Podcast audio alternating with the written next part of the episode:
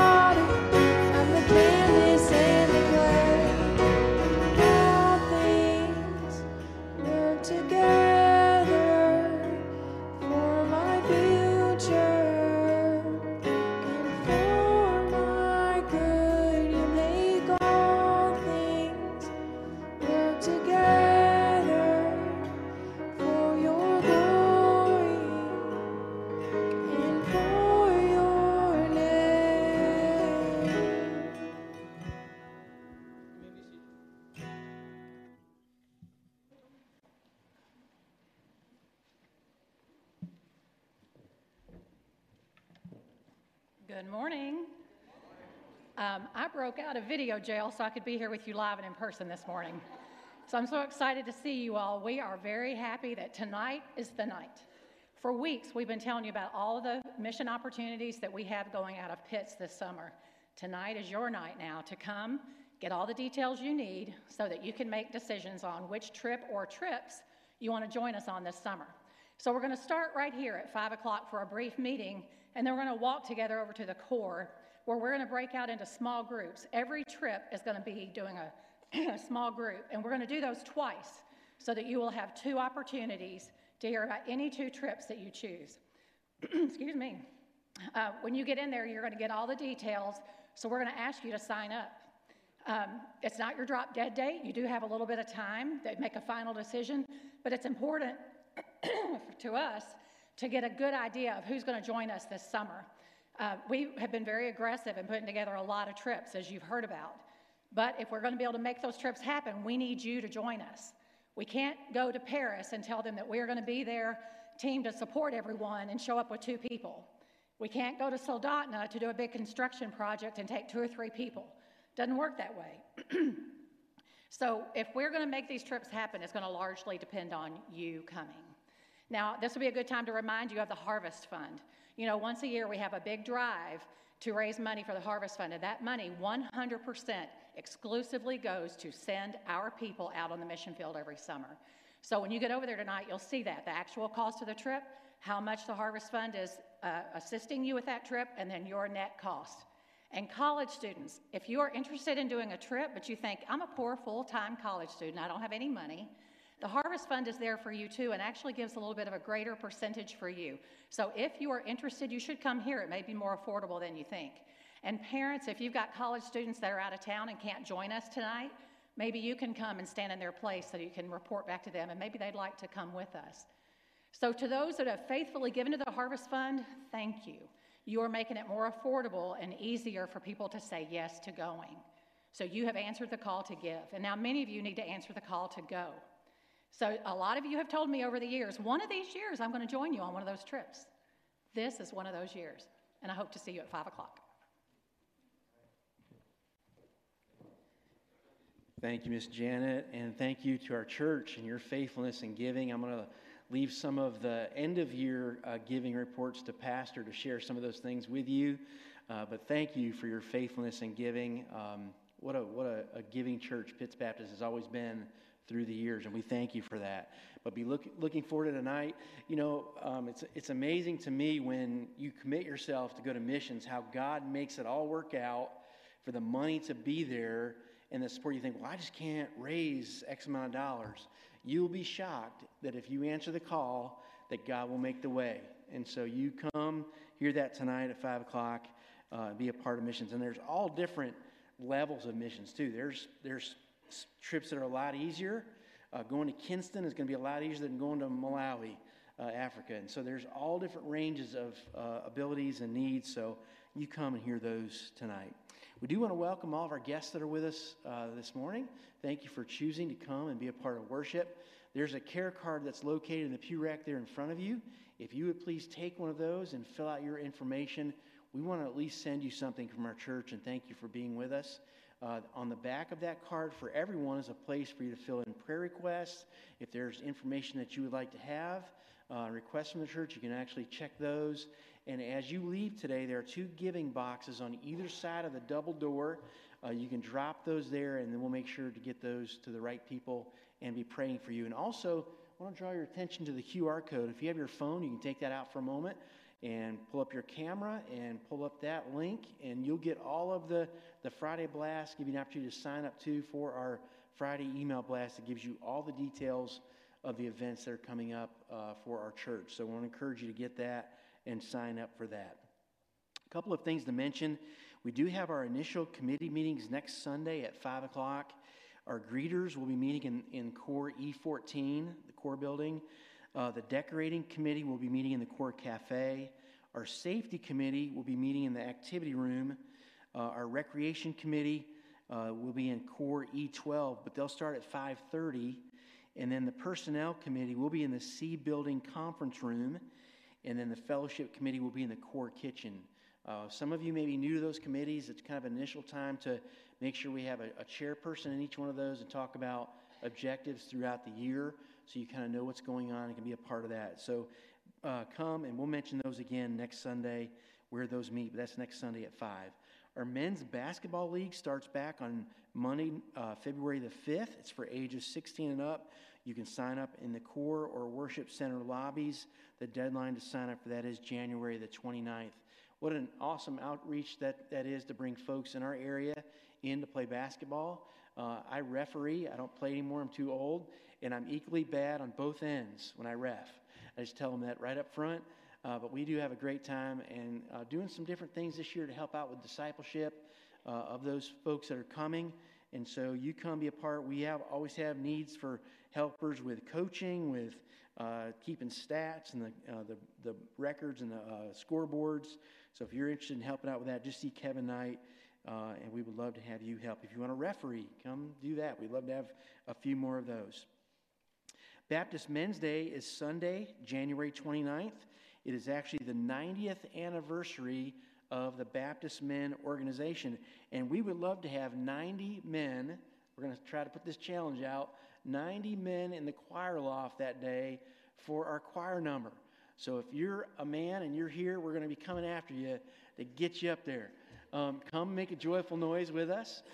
Jonathan will have the music ready. It'll be a song that you probably know, a very simple one. We would love to have 90 men up there to commemorate that. And again, it'll be a familiar song. Our family retreat is right around the corner to Teen Valley Ranch. That's always a great time. It's March 15th through the 17th. If you'll see Amanda Christian, to sign up, a $50 deposit is due by February the 18th. That's always a great time. And I'll tell you, TVR has some great food. It'll be a camp. Whew, you go up there, they've got great food. But anyway, we have collected almost 73,000 of our $85,000 goal for our Lottie Moon Christmas offering goal.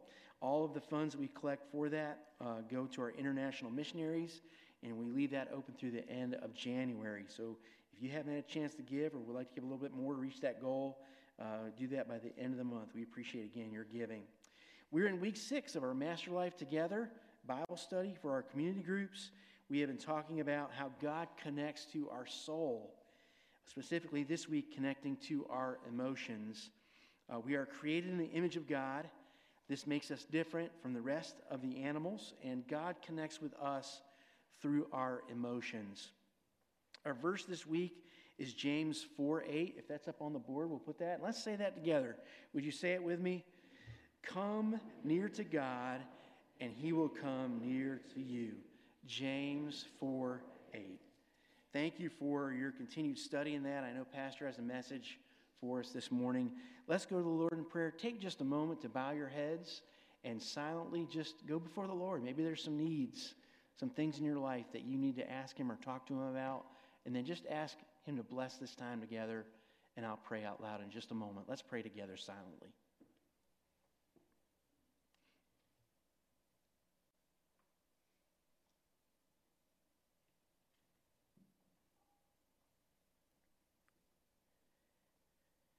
God, we do thank you for this opportunity to come to this building to meet with your people, with your church, God. And God, we thank you that you want to know us intimately, as we've studied this week, and we'll hear more of in just a moment from our pastor. God, we thank you that you have not just set things in motion and walked away and let it happen. God, you want to be part of our lives each and every day. You want to be a part of the decisions that we make, the things that we do, where we go, the way we love other people. God, you want to be a part of all of that. And I pray we would be willing to open up our hearts to you and our minds to you, God, that we would draw close to you, and that in turn you would draw close to us, God. We do pray for the needs that are represented in this room. You've heard silent prayers that have already gone up this morning, and God, I pray you give us wisdom in each of those situations to know what we need to do, and maybe to just be still and allow you to work, God. I pray you just give us wisdom. Be with Jonathan and Laura as they're away from us this weekend, God. Give them some restful time away on vacation. God, we do just ask that you would bless this service. Be with Pastor Scott and those that are singing. God, that everything that we do this morning would bring you honor and glory. And we ask all of these things in Jesus' name, and all of God's people said, amen. Please stand and worship with us.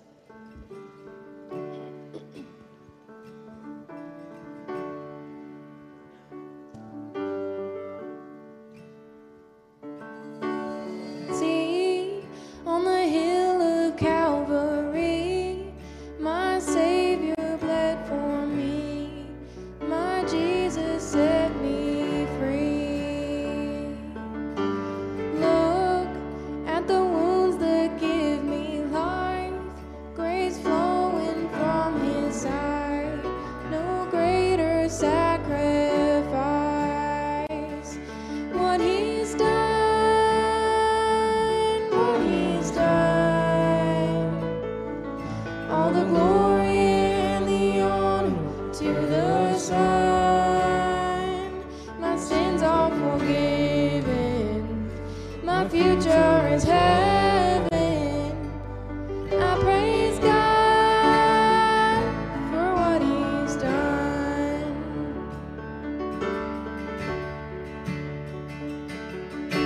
Sing for the freedom He has won, even death is dead and gone. His life has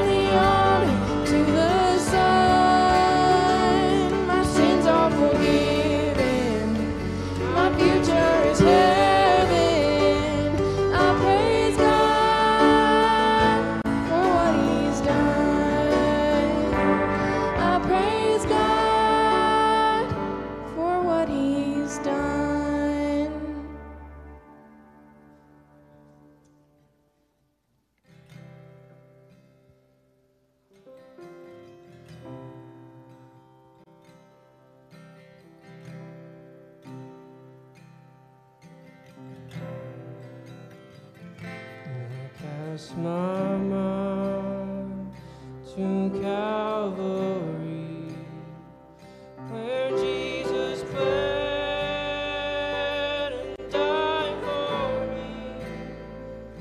I see His wounds, His hands, His feet, my Savior, my persecutor.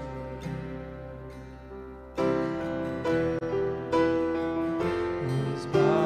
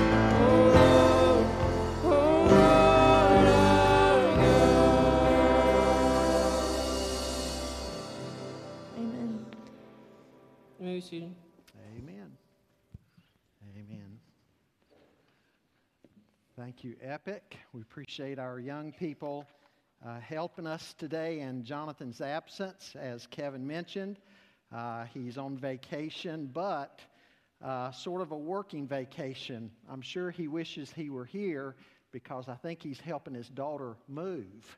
So he's probably breaking his back a little bit. But anyway, find Psalm 42 in your copy of the scripture, please. We're looking this morning at the subject matter: loving God through and in spite of emotions. We're finishing up week six in our Master Life series. I trust that that's going good in your individual time.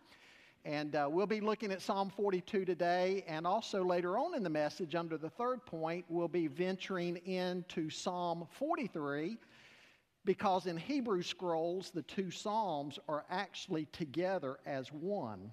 And the structure of Psalm 42 actually continues into 43 and is present there. So we'll be looking at some of 43 later on in the context of the message. I do want to encourage you to be here tonight for the mission meeting.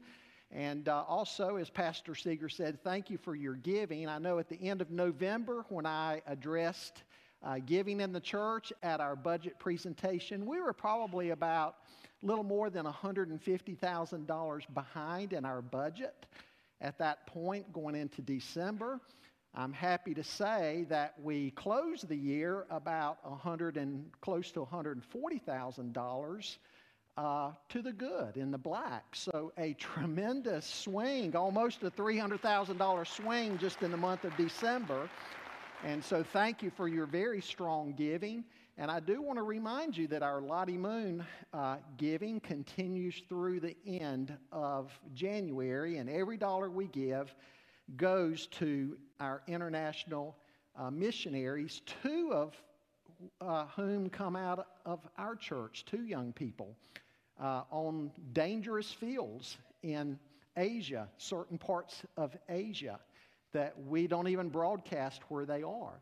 And so let's continue to press ahead and meet our goal and exceed our goal, and we trust that you will do that above and beyond, as you always do. I'm going to invite you to stand with me for the reading of God's Word, please. Psalm 42,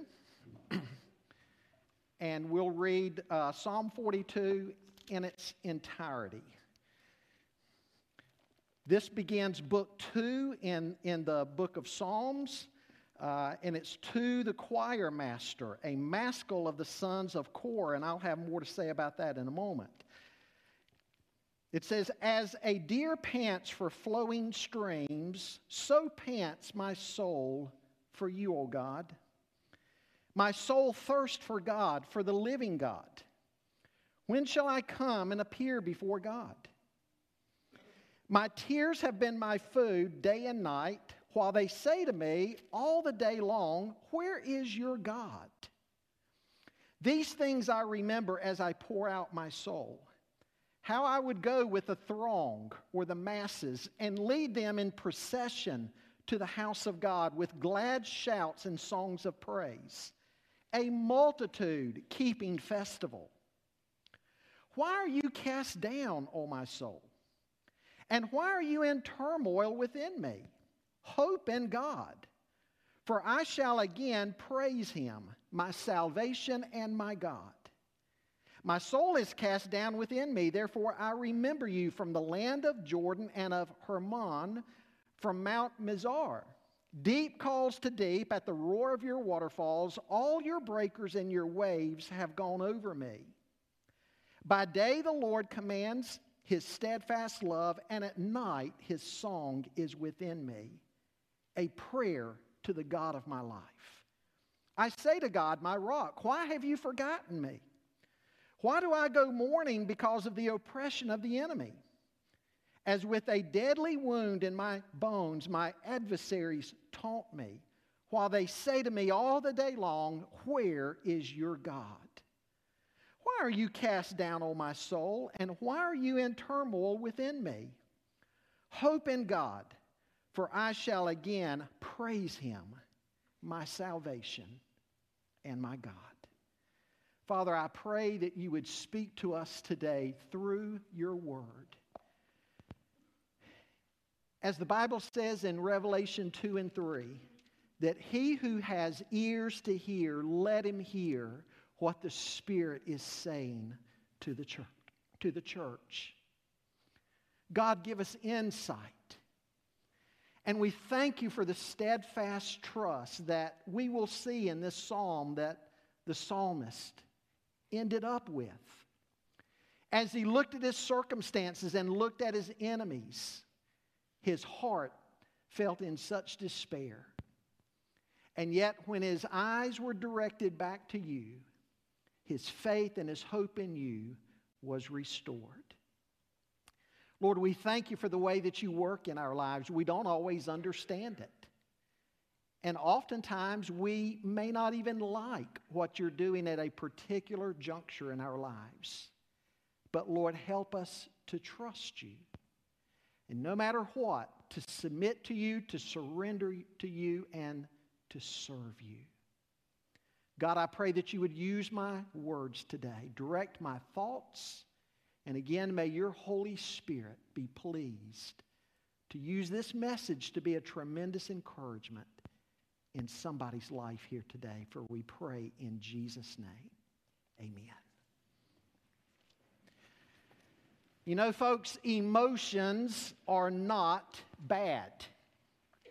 Emotions are not bad. Let's remember Jesus expressed emotions. In Luke chapter 19, he wept over Jerusalem because he knew what was going to happen to them in 70 A.D. when the Romans would come in and destroy the city, and many of them would lose their very lives. In John chapter 11, Jesus stood at the tomb of his friend Lazarus, and he wept. In Isaiah 53, the Bible tells us that the Messiah is acquainted with all of our griefs and all of our sorrows. We see Moses crying out to God in frustration, and at one point, even asking God out of despair that God would erase him out of his book. You read through many of the Psalms of David in particular, and you have to come to the conclusion, perhaps in David's life, that oftentimes he went through very deep valleys of depression. In Isaiah 9, we're told that the Messiah will be the Prince of Peace, the one who brings lasting peace into our lives. In 2 Corinthians 1, we're told that God is the God of all comfort who comforts us. And so we see all of these expressions of emotions through the Bible, both the Old and the New Testament. Emotions are something that are very much a part of the human experience and the human makeup. And we all run the gamut of emotions. There's joy, there's laughter, there's mourning, there's grief, there's pleasure. As Paul says to Timothy, God gives us all good things to enjoy. So there's pleasure in life that we experience. There's trouble, There's worry and anxiety. There's burdens that we bear. And there's peace and contentment that we experience. Emotions. But folks, what we've got to be very cautious about is allowing our emotions to control us. And you know, that's what we're seeing in society today. On the roads, people are angry and frustrated. So what do some people do? They take out a gun and they start to shoot in cases of road rage. I mean, it's absolutely nuts. It's insane. In depression, people lose hope to the point that some people end up taking their very lives. Others do things out of emotion and rash moments that they live the rest of their lives regretting. And so we know that our emotions have to be held in check. And as we'll see later today, they have to be held in check by God's truth. Our emotions have to be under the lordship of Jesus Christ. And this is an area where we're finding our culture today absolutely falling apart. 60 years ago, we started telling young people that there's no God. You're the product of chance. You're just the product of evolution, and prayer and Bible reading were taken out of the schools. The foundation was taken away. And so now for more than 60 years, there's been an atheistic philosophy at work in our culture. Now, admittedly, that's a little bit overly simplistic. It's more complex than that, and it's gone on for a lot longer than that, and in a lot more countries than just in America. In fact, I think we could safely say in modern history anyway, it goes all the way back to the days of the Enlightenment. But everywhere today, we are seeing the fruit of the seeds that we have sown as a culture. And so God and God's truth have either been pushed out or at least pushed back to the back burner and ignored. When the foundations have been destroyed, there's nothing left but human psychology to try to temper human emotions and make sense of them, and yet human psychology can't do that fully. It has its own limitations. And so again, what we're seeing today, we're seeing a society without any filters and without any foundation. In marriages, individuals define matters simply according to personal happiness. Am I happy? We join clubs, we join churches, we join teams. And instead of God's truth being the foundation, things are measured in terms of how does it make me feel at the current moment. And so it's no wonder we're seeing happen some of what's happening. Now, you may wonder where I'm going with all of this. And the answer to that would be Psalm 42. Because the psalmist is communicating all of these emotions. But where do his emotions lead him? His emotions lead him back to God and to God's truth. He falls back upon the character of God and the Word of God to temper his emotions and to direct his emotions. And so I think he becomes a wonderful example to us in what we're to do with the emotions that we're feeling in our lives, especially when we're not feeling very good, when we're depressed, when we feel like everything in the world is against us. I think this psalm has a great deal to say to us about how we are to respond. The first thing I want you to notice with me today is an expression of deep, heartfelt desire and longing. He says, as a deer pants for flowing streams, so pants my soul for you, O God. My soul thirsts for God, for the living God. When shall I come and appear before God? My tears have been my food day and night, while they say to me all day long, where is your God? These things I remember as I pour out my soul, how I would go with a throng and lead them in procession to the house of God with glad shouts and songs of praise, a multitude keeping festival. First of all, I want you to notice the title of the psalm. We're told it is a maskil of the sons of Korah. Now, we remember Korah in a negative way, of course, from the book of Numbers, Numbers 16. Korah led a rebellion against Moses. And we know what happened there. God opened the ground and swallowed him up along with all of those who had joined in with him. But his sons, the sons of Korah, were part of the Levites who would lead in worship, specifically in the area of music. And the sons of Korah were apparently godly men. And so we have an ungodly father with godly sons. And we see that sometimes in Scripture, don't we? We'll see a godly father with ungodly sons, or we'll see an ungodly father with godly sons. It works both ways. Well, the sons of Korah are godly men, and they're helping Israel in its worship. They're leading worship. And specifically in musical instruments and in songs and in praises. And they're leading in worship through a maskil. A maskil is a teaching song.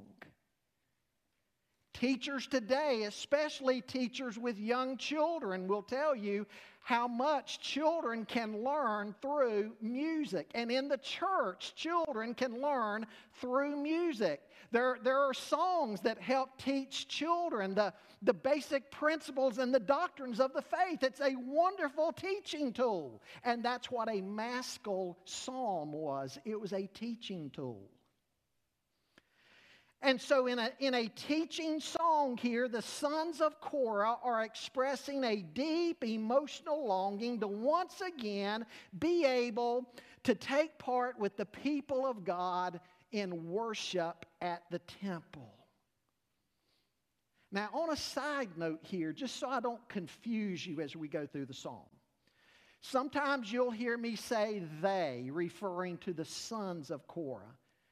But you'll also hear me say him or the psalmist, because it's by the sons of Korah, but you'll notice how it's also given to the director, to the choir master.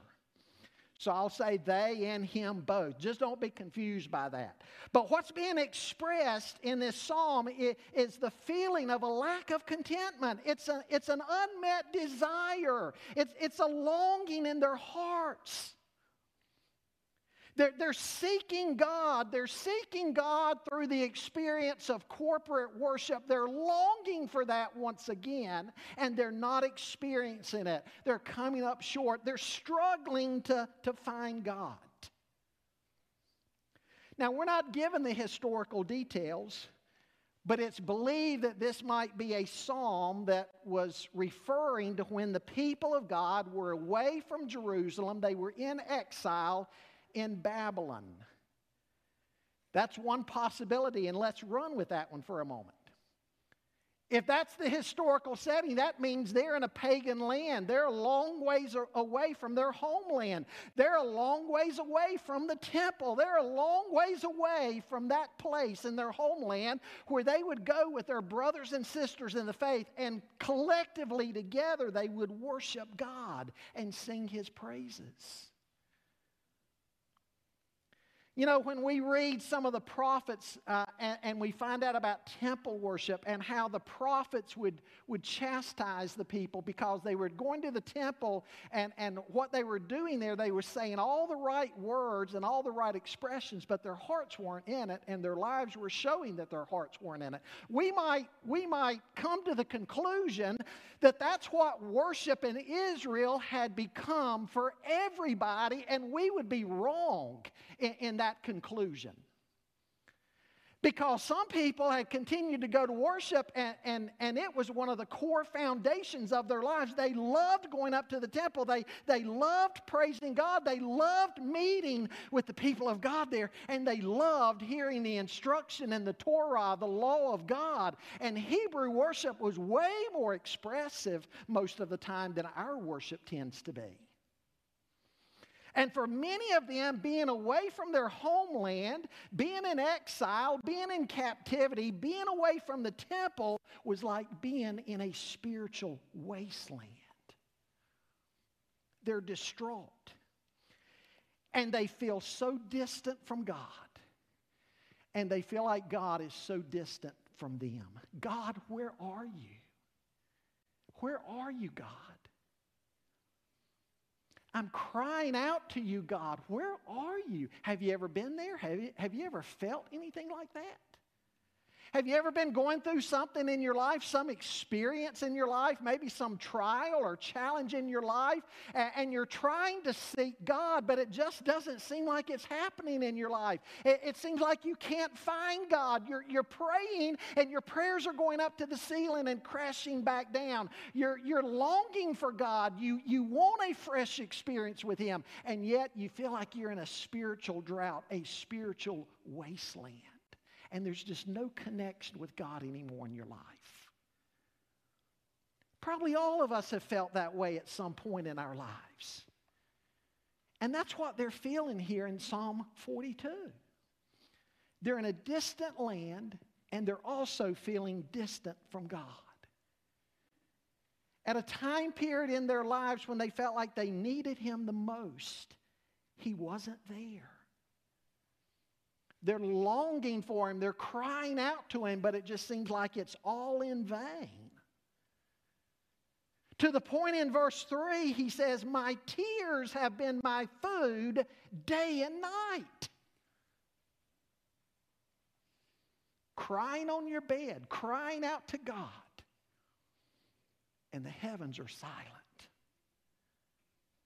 Where's God? That's the emotion behind this psalm. And if that's not bad enough, just when the psalm is expressing that kind of deep emotion of depression and despair, he points out that at the precise moment he's feeling this way, their enemies are mocking him. Where is your God? You say you're the people of God? Where is your God? He's not delivered. He hadn't kept you safe from falling into our hands. Where is your God? Your God's not there. He's not alive. Your God's dead. Your God can't help you. That's what their enemies are heaping on them. And again, maybe that's been your emotion at some point. You want God. You try to seek Him. You just don't feel His presence. And there may even be people around you saying, "Why in the world are you a Christian?" In other words, at the very moment you're feeling the lowest in your spiritual life, you're getting no encouragement from people around you whatsoever. And so the psalmist at this point, he feels like his chin's dragging the ground. And sadly, there are too many people that just stay there and they wallow in that. They wallow in this kind of misery. And emotionally, they feel all alone. They feel that nobody cares, that not even God cares. And I think for people who stay there and wallow in that, this is when many end up pulling away from God. And what we're seeing today, some people even deciding to end their very lives. Folks, this is why in the church we're told that we need to be a part of the family of God. And we need to come to church with an attitude of encouraging other people. Don't come to church just for yourself. You never know what the people sitting around you are experiencing. You never know the deep trials they're going through. The spiritual wasteland they may feel like they're living in at this very moment. You just don't know. And some of those people who are feeling that way, they may be getting absolutely no encouragement whatsoever. At home, at work, at school, anywhere. No encouragement at all. Chances are you sat in community group this morning, somebody in that very situation. They're discouraged. They're alone. And they're feeling distant from God and disconnected from everybody and everything. And they're being bombarded with criticism and discouragement and mockery.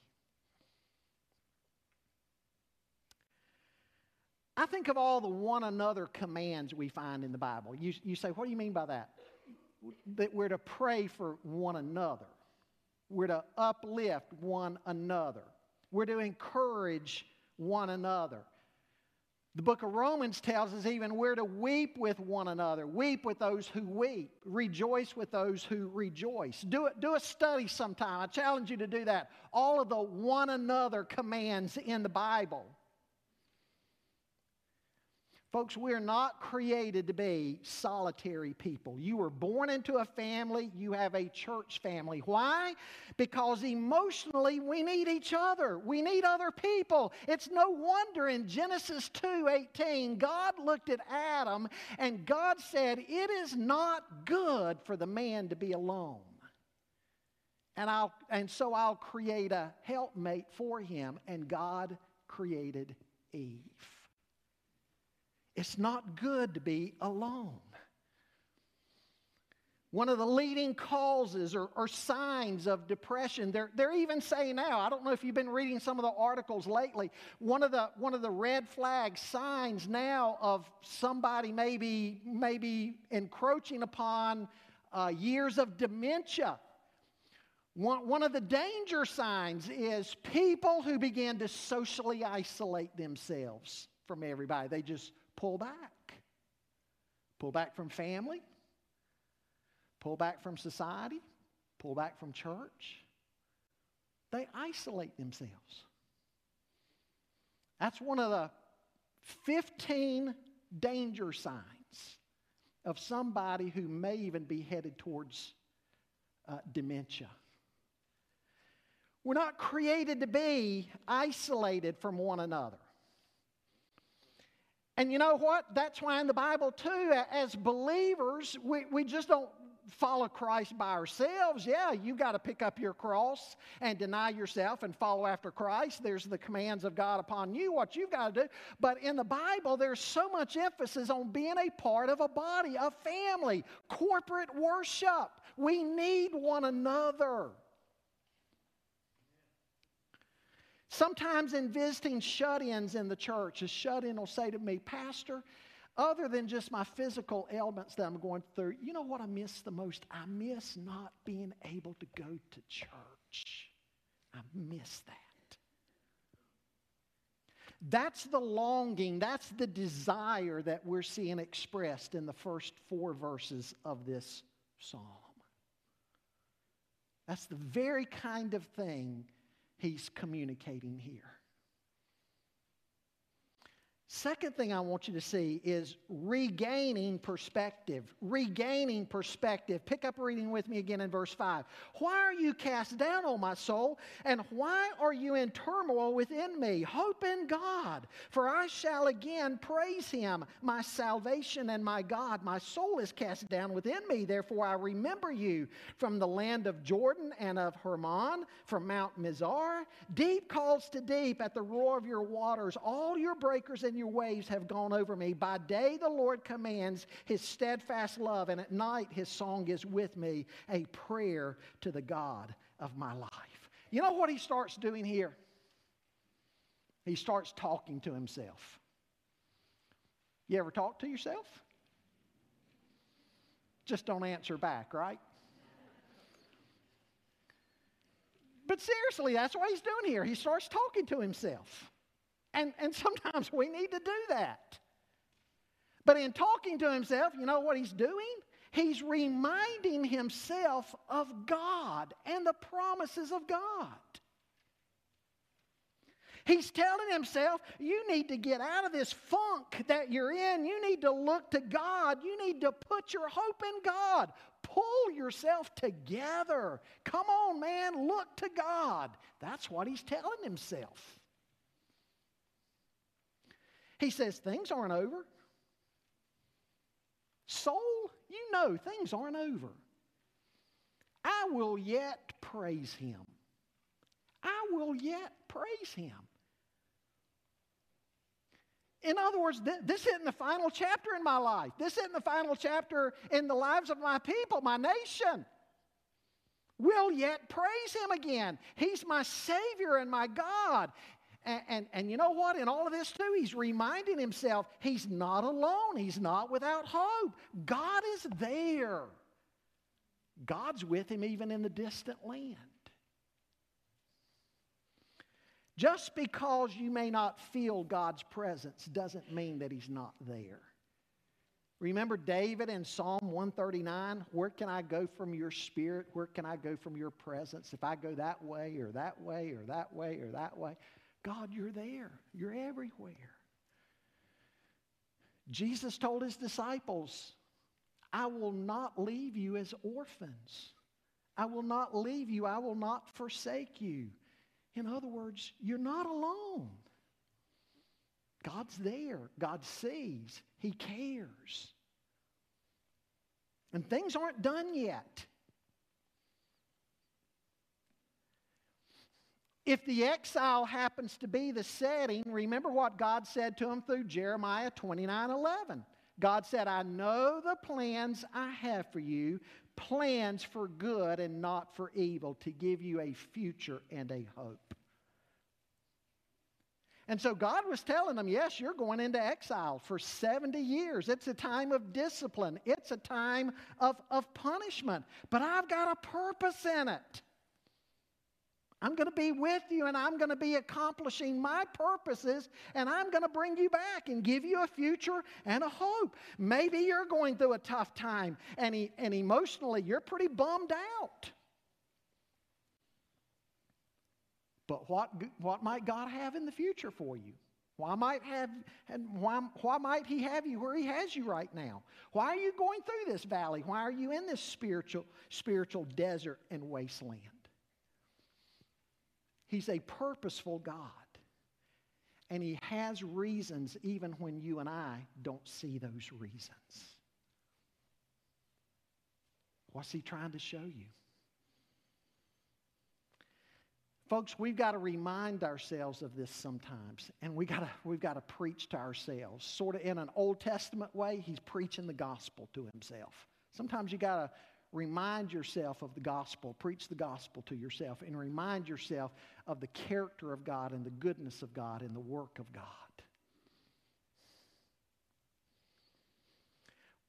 In other words, we need to regain perspective as believers. Regaining perspective. Is that what somebody here this morning needs to do?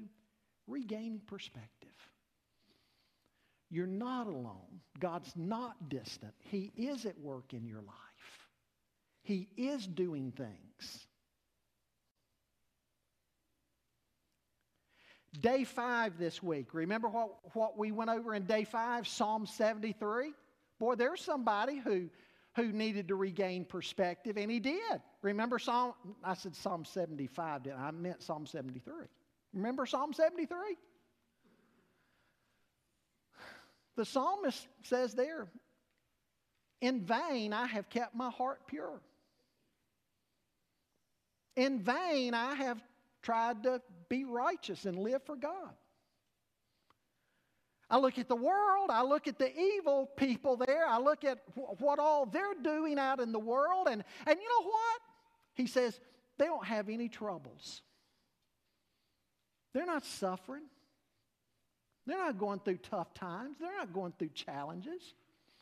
They seem pretty happy-go-lucky. They seem like they've kind of got it made. Maybe my faith is useless. Maybe it's in vain. Why have I been trying to serve God and worship him and live for him? But do you remember what he said he did? He said, but then I went into the house of the Lord and I understood their end. You've set them on slippery places. In other words, he's saying there is a day of judgment, horrible judgment coming for the wicked. and he allows God to correct his thinking.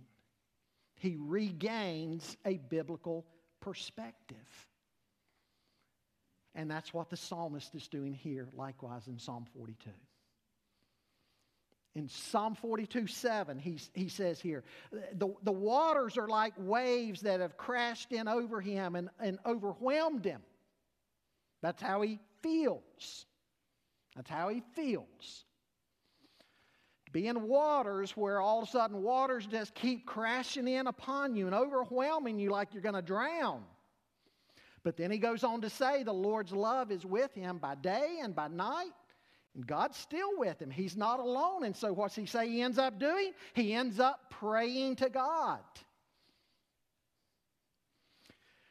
When you're like this emotionally, you not only need to regain perspective and preach the gospel to yourself, reminding yourself that your hope can only be in God, and he's not done with you yet, but you also need to pray the way he's doing in verse 8.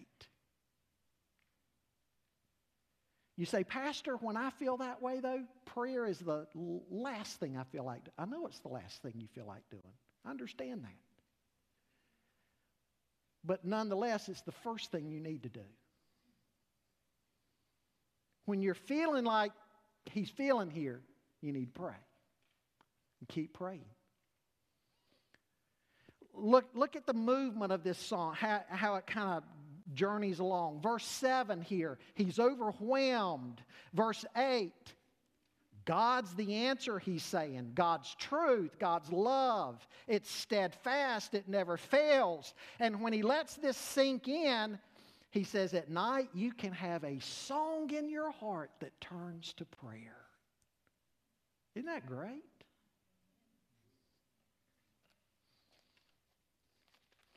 Remember what Paul said over in Philippians chapter 4? Paul said, do not be anxious about anything, but in everything by prayer and supplication with thanksgiving let your requests be made known to God, and the peace of God which surpasses all understanding will guard your hearts and your minds in Christ Jesus. You need to pray even when you don't feel like it. Some of you here today need to regain perspective over things in your life. If you only look at what is going on for the moment and you stay there, you focus there, you're going to miss what God is doing. You need to step back and you need to ask yourself in the words of this psalm, why, my soul, are you downcast? Why are you so disturbed within me? And as he goes on to say, you need to say, I will yet praise him. It's not over. He's saying this isn't the final chapter. It's not over. It's not over. Folks, just think about the world right now. Look at all the mess going on in the world. Is it over? No, just for Pete's sake, just read the end of the book. It's not over. Whatever low spot you're in right now, it doesn't have to be the end of the story. What might God be able to do in your marriage, for example? Doesn't have to be over. Seek the Lord. Pray to him. Turn to him. Let him redirect things. We say we trust God. We'll trust him in whatever it is. Trust him. You say you do. Trust him. Put it in his hands. Don't just wallow around in self-pity as whatever's going on. Put it in God's hands. And until you see God doing something in that situation, ask God in the meantime to give you his perspective on it. And pray and keep praying. Third thing here, exercise faith. Exercise faith. Look at verse 9. I say to God, my rock, why have you forgotten me? Why do I go mourning because of the oppression of the enemy? But skip over to Psalm 43 a moment. He says, send out, verse 3, send out your light and your truth. Let them lead me. Let them bring me to your holy hill and to your dwelling. Then I will go to the altar of God, to God my exceeding joy. I will praise you with the lyre, O God, my God.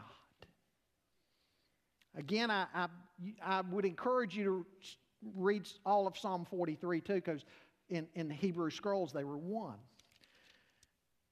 But what is it that he ends up saying about God? God, you're my rock. Do I feel it at the moment? No. But in faith, God, what do I know you are? You're my rock. There's a faith in him that there is indeed a day coming, as stated in Psalm 43, when they are going to be back home, they're going to be back in their land, and they're going to be able to once again return to the temple and return to the altar. He knows that. And so in the psalm, he's confessing that. He's confessing by faith. He knows that's going to happen. God is his rock. He knows this. The circumstances around him, the people around him are, have him in sorrow and defeat and doubt. He's disquieted in his heart. But he comes back around to knowing what he knows. God is his rock. And God's going to take him back. God's going to take them back to their own homeland and to the temple again. He knows that. And so he keeps saying, hope in God, hope in God, hope in God. What I'm saying is, when things aren't going right as you see it at the moment and your life is topsy-turvy, you've got to go back to God's truth. He is there. He loves you. He's sovereign. He cares. He answers prayer. That's the faith you and I need to have, because that's the truth that we find in God's Word. And remember what Jesus said in John chapter 8, the truth will set you free. When your emotions don't feel right, you need to go back to God's truth. Folks, emotions at any given moment cannot be allowed to shake the confidence that you have in God and in His Word. God's being, His person, His nature, who He is, the way He's communicated, that's got to be what you run back to, not your emotions. God said through Jeremiah the prophet, the heart is deceitful. Who can trust it? The heart's deceitful. You can't build your life upon the foundation of emotions. You go back to God and His truth, who He is and what He said. You have emotions, you have feelings. God's created you with those, but after the fall of man in Genesis chapter 3, you can't necessarily trust your heart anymore. But you can trust God and you can trust His Word. I'll give you a few examples of that. Worry and anxiety. That's emotions, right? Some of you this morning may be worried tremendously about something. Anxious. Jesus talked about that in Matthew chapter 6. Don't be anxious. At the end of chapter 6, don't be anxious. And he talked there specifically about how they were anxious and kind of a hand-to-mouth existence back then. Maybe they weren't going to have what they needed to make it through life. Jesus says, don't be, that's how pagans live, who don't realize they have a God watching over them.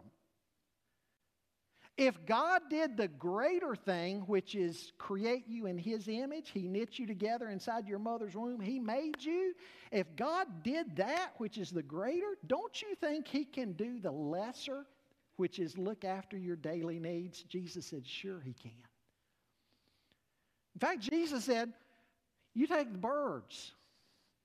What would be considered one of the lowliest birds, the sparrow, not even one sparrow falls into the bosom of the earth, but what the Heavenly Father doesn't take notice of it. Aren't you more valuable than sparrows? Jesus said, stop worrying, stop being anxious. You've got a God who watches over you, who knows you.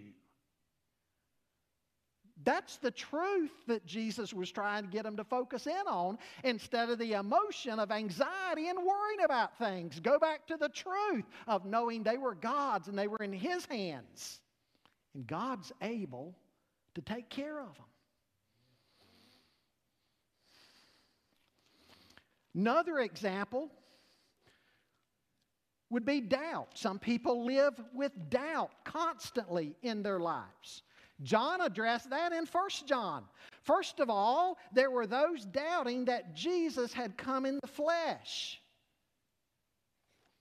And what's John say about that? Oh, yes, he did come in the flesh. I was one of his apostles, and me and the other apostles, we saw him with our eyes. We heard him with our ears. We touched him. He was there. He came in the flesh. I'm testifying of this to you. He came in the flesh. He's real, and he went to the cross, and he died for you. And concerning assurance, he said, I write these things to you who believe in the name of the Son of God, that you may know that you have eternal life. Emotions, you might doubt. But John says, if you trusted in Christ, you can know. Go back to God's truth. Folks, emotions will play havoc with us at times. And we certainly see that in Psalm 42 with the sons of Korah. But what the sons of Korah did was to fall back on God's truth. God's truth is intended to be our foundation, not emotions. Now, as we saw on day one, thank God for our emotions. We're not robots. Emotions are a gift from God. It's part of who we are. We relate to Him and to others through emotions. But as they said in day one, emotions are poor masters. They're marvelous servants. It's great to be able to feel and to love, but emotions are poor masters. What we have to do is bring our emotions to God, submit our emotions to God. We love God, we love others, but we build our lives not on emotions, but on revelation, God's truth, and who He is. Only that, only He can be your proper foundation and my proper foundation. And falling back on His Word when we're in those dark moments like the sons of Korah were. It's falling back on revelation and praying to God that's going to help bring you through in the darkest moments of the night. Would you bow with me in prayer, please? I wonder if I'm speaking to somebody here today who has allowed your emotions to guide your life. You're hot, you're cold, you're all over the place. You're up, you're down. You go through life based on how you feel at any given moment. I want you to see how dangerous that is.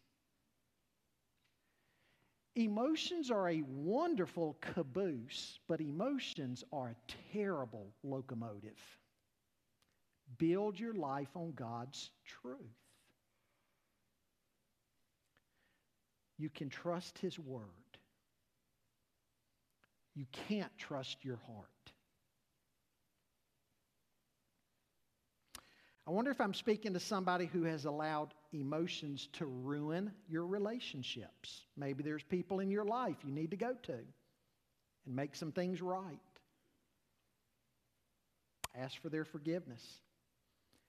Maybe anger has destroyed some of those relationships. Ask God to help you control emotions that get out of hand. You know, a river's a wonderful thing until it leaves its banks and gets out of control.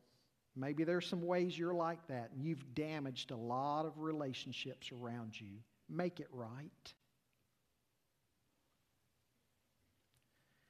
Maybe I'm speaking to somebody who feels God is just simply not there. You feel like you're on your own, or you feel like God would never forgive you. Again, that's the deception of emotions and the human heart. Come to Him. Place your hope in Him. And as we saw in our memory verse, draw near to Him, and He'll draw near to you. Father, we thank You that You're greater than our hearts. We thank You for who You are. We thank You for Your truth. May that guide us in life, not emotions. We thank You for emotions. But God, may we look to You, to Your truth. We pray in Christ's name. Amen.